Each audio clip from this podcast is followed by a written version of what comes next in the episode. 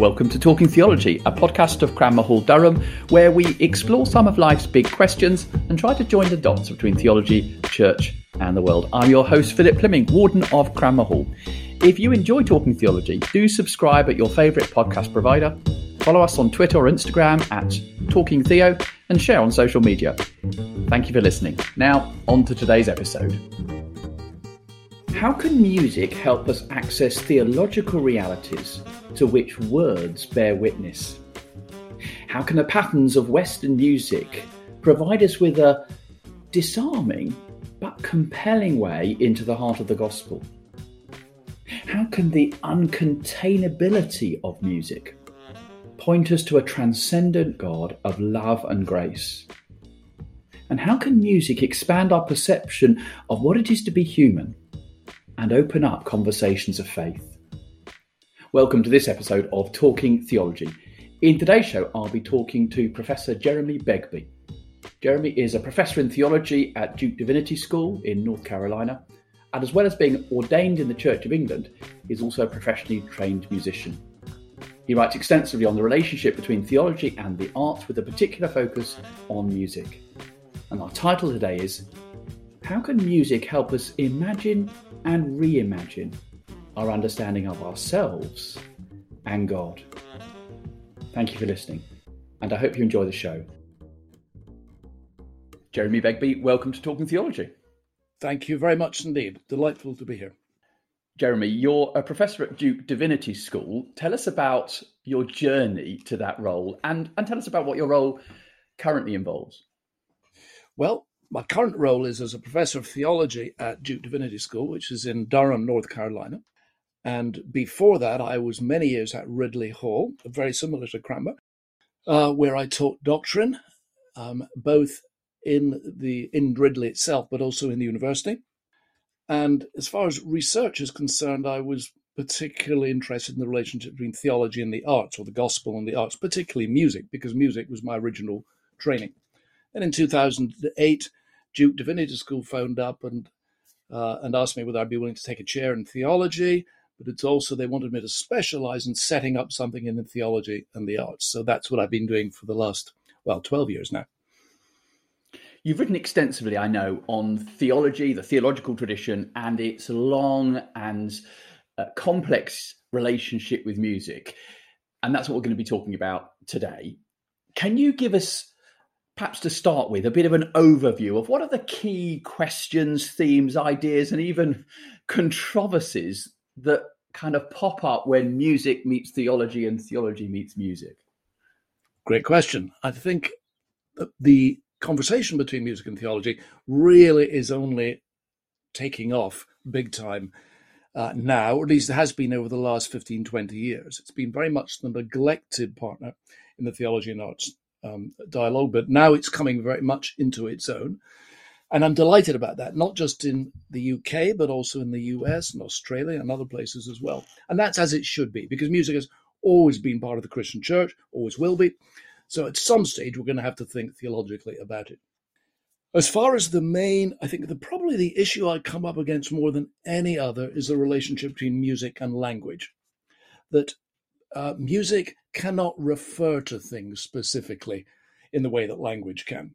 Uh, I can't say this is a table in music. It doesn't seem to point to things in the world, and it can't seem to tell the truth in the way that a lot of language can. And this is made it uh, a lot of people very suspicious of music for that reason. So I think that the key question is, how are we to understand the relationship between music and language? And can music be truth-bearing as well as language? I think they both can. Uh, what I often find also is that things sort of split into extremes here. On the one hand, you've got what I call word-obsessed Protestants who Uh, if you can't say it, it can't be true. If you can't say it, you can't believe it. Everything has to be expressible in language. And if it's not, it can't be true. It can't be meaningful. And of course, that puts an art form like music in a very kind of defensive position because uh, because you can't wrap it up in language, and it's not a form of language, and it's different from language, and it all, and it always will be. But that's been the big, that's been a, a strong tradition, particularly in the Protestant churches, also to a certain extent in the Catholics, And therefore, uh, language is brought in to, to keep music at bay. Music's all right in its place, but it needs language to keep it safe. The other extreme, though, is where, where language is the enemy, and we jump into music in order to escape language. That is, that there are many who would feel that an art form like music gives us a chance to get away from all that word-obsessed Protestantism, that music takes over where language stops. So we speak, and if you've got to speak, all right, but actually, if you really want to get in touch with the transcendent or the holy or the spiritual or whatever it is, then music will do that job for you. I call that a kind of anti-verbal aestheticism. Uh, that's where you believe music's going to do huge amount of theological things for you, but it will do it insofar as you can escape the awful strictures and cramping influences of words. Needless to say, from the way I'm talking, I don't actually believe either of those are fair, but that's the kind of oscillation that we get a lot of in the discussion at the moment. So the challenge is, as Christians, how can we take language seriously, which we must, because of the way that God has revealed himself, after all, um, ultimately in a human person who speaks. The, the incarnation is the incarnation of the Son of God as a speaker, not just a visible body, but a speaker. And then, of course, out of that comes Scripture, the word, the authoritative text um, for the Christian church. How can we take that seriously while also allowing music to do its own kind of work in its own kind of way? And that seems to me, that's the big challenge. How can music help us be truthful and faithful to the gospel, but without language sometimes? And you've articulated, therefore, these two extremes, that this kind of word-obsessed Protestants and anti-verbal asceticism on the other hand. And you've articulated the challenge of, of, of seeing that sort of middle ground, or that sort of conversation. I think sometimes what you've called the resonances between those two yeah, yeah. traditions. Can you tell us a little bit more about what those resonances are between theology and music, in a way that doesn't set them up either as music has to be subservient to words, or music is somehow superior to words? Superior to words. That's a nice way of, that's a very nice way of putting it. What we need is a way of understanding that music can help us access the realities that the words are speaking about and in which the words are caught up.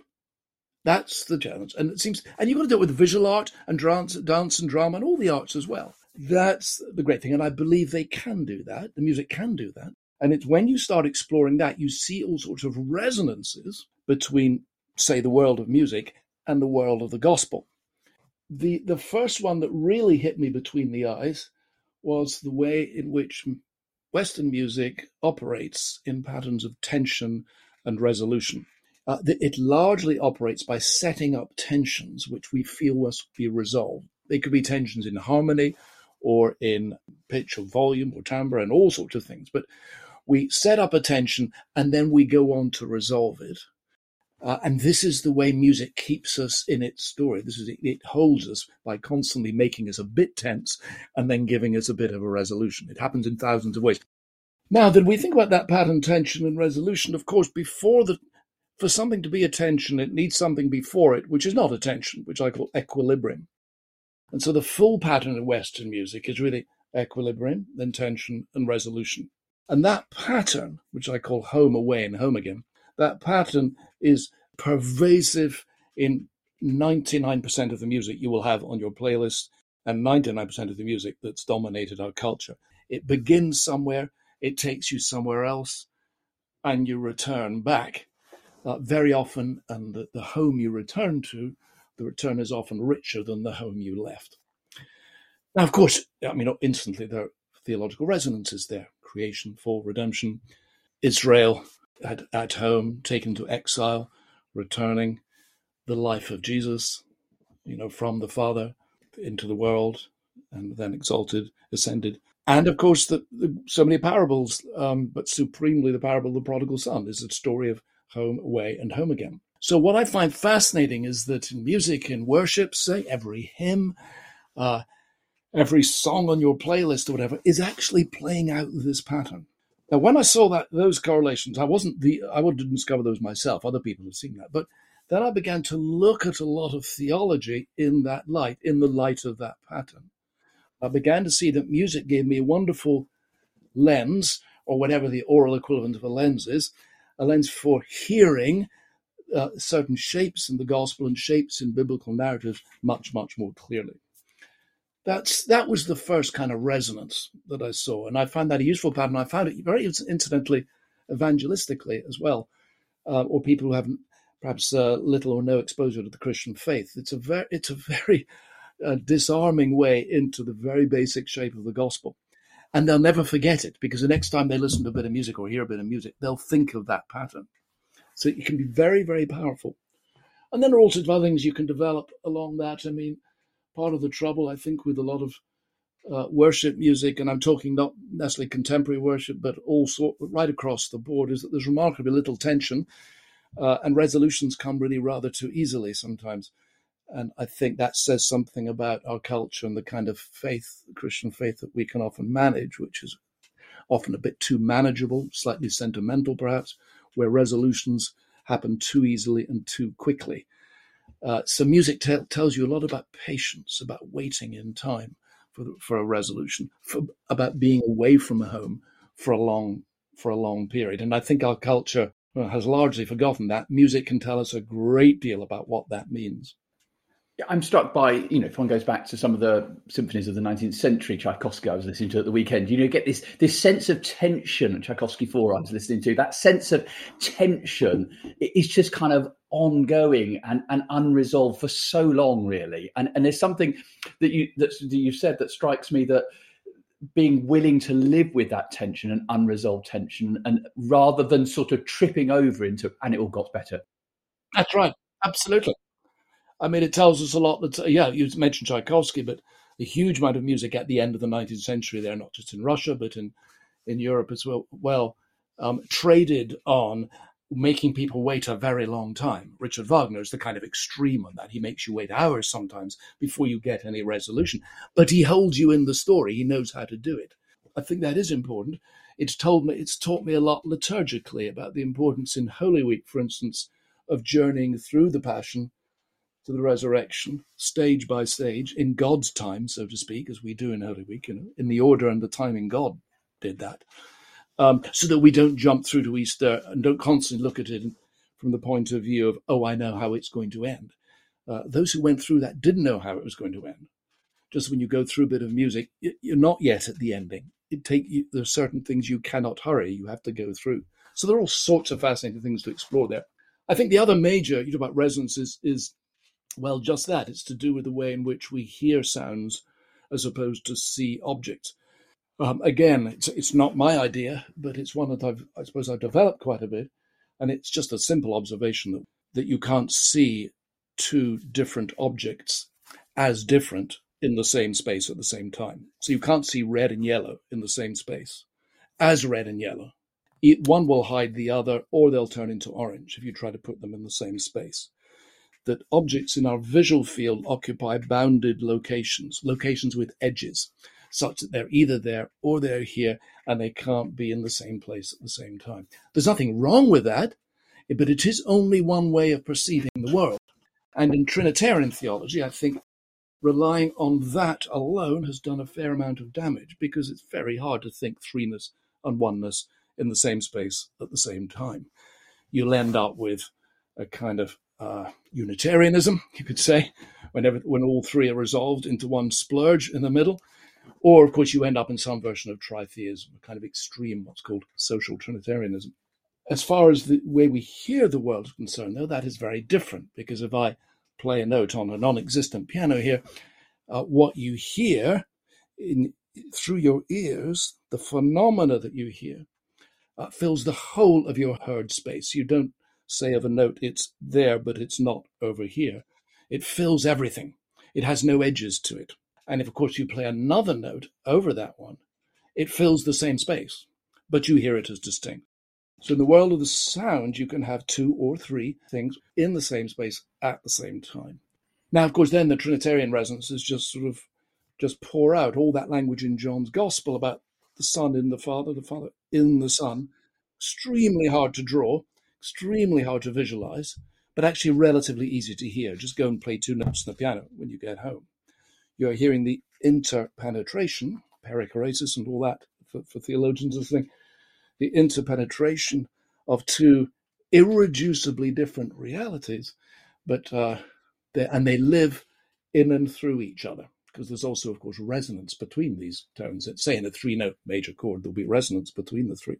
Now, I, I've found that coming at, coming at the Trinity from that perspective, there's a whole lot of conceptuality and language that suddenly bursts open and, and this is the key point, makes Scripture a good deal more, um, dare I say it, understandable, uh, makes a great deal of doctrine, Trinitarian doctrine, suddenly live, as opposed to the stuff that we normally land on churches when we say, isn't the Trinity a terrible problem? And I'm not very clever, but I'll do my best to make some sort of sense of it. And the glorious message of the gospel then is God is a problem to be solved. Well, not if you think with your ears. Uh, th- th- then you're into a world that is enjoyable and resonant and instantly positive. And and I do believe that's th- that needs to be explored. You mentioned earlier about transcendence, and I'd like to pick up on that. Um, much of your work in theology and the arts and theology and music, uh, more specifically, is concerned with taking seriously, and I think I'm quoting you here, the gut intuition that there is a special link between art and a transcendent beyond. Can you just unpack briefly what you understand by the word transcendent? Because it's a word that's used by theologians a lot and other uh, philosophers. But what do you understand by that word transcendent? And what does this gut intuition look Great. like for you? Okay, I'll compress that as, as far as I can. First of all, the danger is defining transcendence in advance and then foisting it on Scripture or the theological tradition. Transcendence seems to me has two main currents to it. One is what I call otherness, and the second is uncontainability. To say God is transcendent, we're speaking about the transcendence of God here, to say God is transcendent is to say God is other than the world, that God is not, so to speak, of the same stuff as the world. The technical language, that is, um, there is an ontological difference between God and the world. That is a difference of being. God is not the world. The world is not God. The world depends on God. God doesn't depend on the world, and so on. That has absolutely nothing to do with God being distant or separate or indifferent towards the world, and that's the great confusion. No, it just means God is God and the world is the world. That's all it means. The second strand, I think, is uncontainability. That is, that the finite world cannot contain God, and human beings cannot contain God. God is another way. I mean, Karl Barth, the great Swiss theologian, would have called this God's freedom. God is not at our beck and call and cannot be encompassed by either us or anything finite. But, having said that, those two qualities must always be understood in terms of love and grace, so that transcendence is not an abstract category. The transcendence, to say God is other than the world, uh, is to say that, that is a reflection of God's love, because God loves what is other than God and wants it to flourish in its otherness. So otherness is a good thing. It's a way that we were meant to be. I mean, I kind of rejoice in the fact I'm created and finite, because being God is, it's a heck of a responsibility. So let's rejoice in what my colleague Norman Weisberg calls our creatureliness. Um, and it's and it's it speaks of God's love towards us. He wants us to be not identical to him. That's the whole point. We are, of course, to be like God in that we are to reflect his love for God and for each other and for the created world. Yes, of course, in that sense, but not in the sense that we suddenly become infinite. That's a horrendous thought. And the other thing is uncontainability. What's uncontainable by God? Not just some abstract infinity, but the grace and love of God. God's love is utterly uncontainable. Think of Paul in Second Corinthians, right at the end of, I think it's chapter nine. Uh, Thanks be to God for his inexpressible, indescribable, can be translated with it, gift. He's not saying you can't say anything about it, but he's saying whatever you say about the goodness and generosity of God, you will never be able to contain it. And that that's transcendence is in a very, very positive sense. So thank goodness we can't get our hands around God's goodness. We can't control it. And when we try through sinfulness, when we try to do that, no, God will resist that. But it's his goodness that's resisting it. So I th- really, the, the little book on transcendence, sorry, it was an attempt to say, hey, come on, folks, the Christian faith actually has quite a lot to say about these things. Now, what about the arts? You started quite rightly saying there's a kind of intuition a lot of people have that the arts deliver a sense of transcendence. Indeed, they do. And I think the reason why they do is, uh, again, to simplify drastically, because they are constantly opening up levels of meaning and significance that can't be contained or that resist containment. Contrast I often use is between a picture of a shoe on the side of a shoebox in a shoe store compared to Van Gogh's painting of a peasant's shoes, farmer's shoes. Now, if you, again, I could show this, if, you know, we weren't just audio.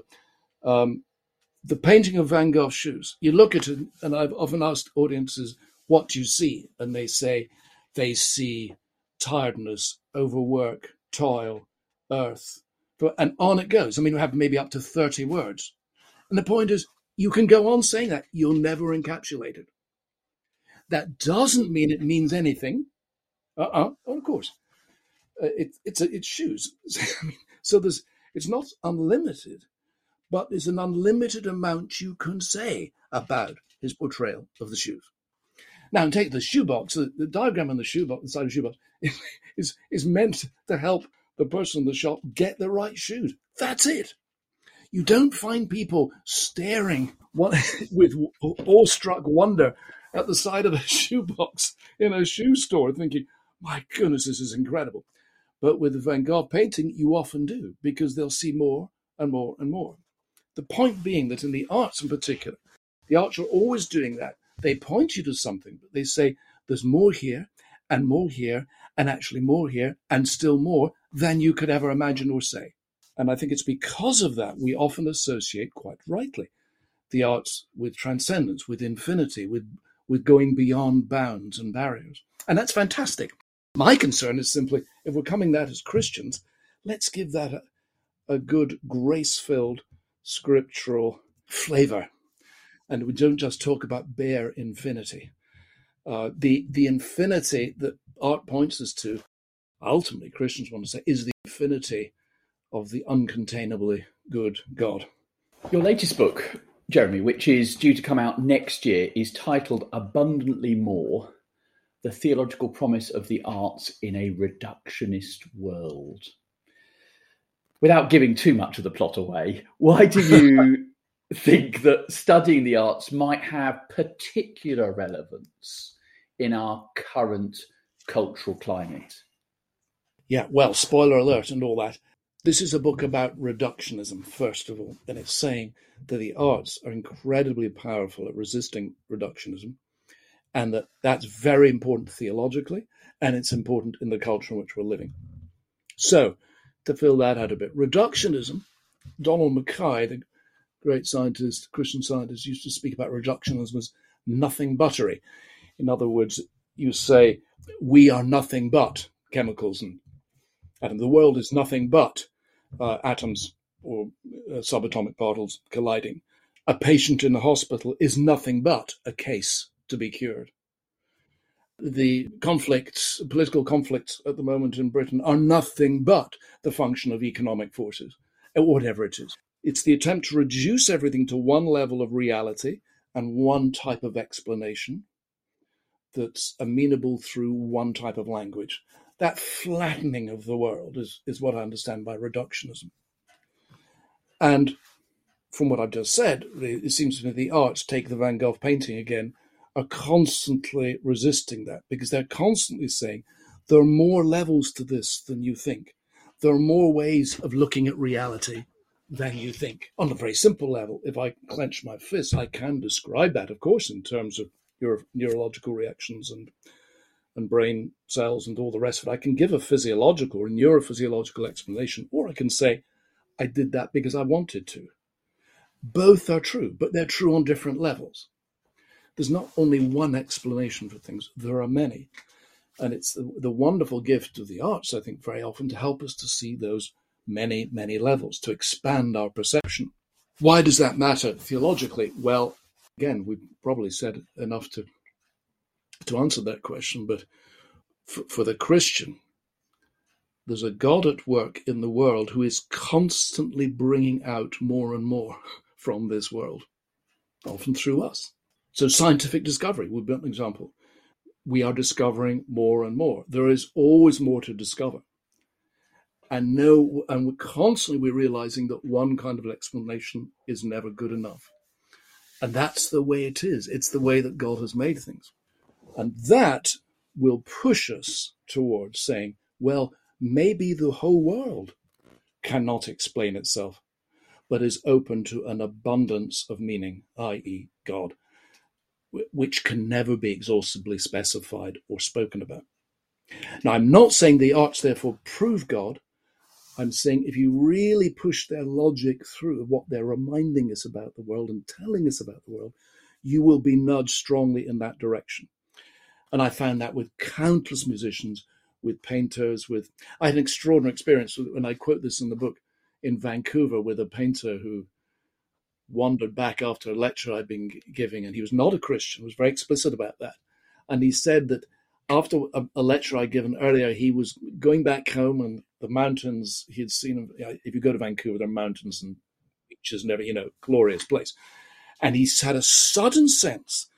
He looked at me, he said, I said, but this didn't have to be, did it? It didn't have to exist. And it didn't really have to be like this, did it? This was an artist speaking. See, it's the way he learned to look at the world as a kind of gift. And then he said to me, you know, does your Christian faith sort of say anything about that? Well, it's strange you should ask that. So that opened up the most extraordinary conversation. Now, the point is, he was, as an artist, not all artists think like that. But I found, even though they'll never use Christian language or whatever, very often they're pushing in that direction because they they realize that the closed reductionist ways of understanding the world as nothing but a conglomeration of subatomic bottles or whatever, that is really, it's very hard to live as if that were the case. And it's very hard to make and enjoy art if that were the case. And it's a pretty bleak place to be as well. Incredibly bleak. It's incredibly bleak. I've got a good friend at, at, at Duke who's a, he's actually a lecturer in English, but also a philosopher, an extraordinary thing. He's a very good, a very good test of any theory that comes along like that is after you've looked at it all in all its detail, whatever, just stand back and say, is this livable? Is this actually livable? So in writing the book, I've been exploring these absurdly intricate theories, reductionist theories about, no, it's really down to, oh, we're at the smallest particle. No, we got to go smallest. And, and on it goes and on it goes. And you think, my goodness, you know, how do you get up in the morning? How do you live in the concrete world? how, how do you how do you love somebody? How do you embrace somebody? If that's honestly what what you believe, it's a very hard philosophy to live by. I mean, ultra naturalistic reductionism is a very hard philosophy. If you know, if, if my consciousness, if my mind, is my intentions, my beliefs, my passions, really are ultimately nothing but, and are fully explainable in terms of neurons firing or whatever the, the latest theory would be. That's, oh, it's bleak stuff and very hard. You've spoken about other people's journeys and encounters of faith, and you've spoken about how some of this is effective for you in evangelistic contexts. Can we yeah. bring this conversation into land by saying, how does, how has your lifelong engagement with theology, music and the arts shaped your own faith, perhaps your own prayers, if I can ask? Sure. As well as obviously your own worship. I found that working in the arts, in worship, but also outside, um, in the concert world, in the, as a performer or whatever, has just gone hand in hand with the glorious work of exploring and uh, the privilege of teaching theology. And I just, they are constantly in conversation with each other. So I don't feel I've ever had to force it. And as they go in conversation with each other, time and time, I'm, yes, I am driven to prayer, uh, mostly of thanksgiving, that we are living in in a unified world where these different modes of encountering the world and living in the world can work together and and enrich each other. I think that's about the best answer I can give. It all comes down to gratitude in the end. That's a great place from which we can uh, make our own movement from this podcast. It may be that our listeners are going to go directly to their Spotify playlist and listen to a piece of music which takes them from home to away and back to home again. You've given us an invitation to go much deeper in music and theology. Jeremy Begbie, thank you very much indeed for appearing on Talking Theology. It's been a delight. Thank you so much, Philip.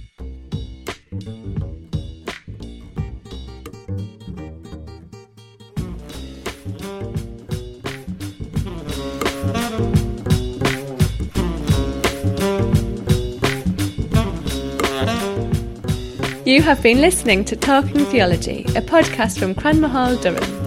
Cranmer Hall is the theological college within Saint John's College in the University of Durham, training people for ministry in the Church of England and other denominations. Find out more about us at cranmer hall dot com.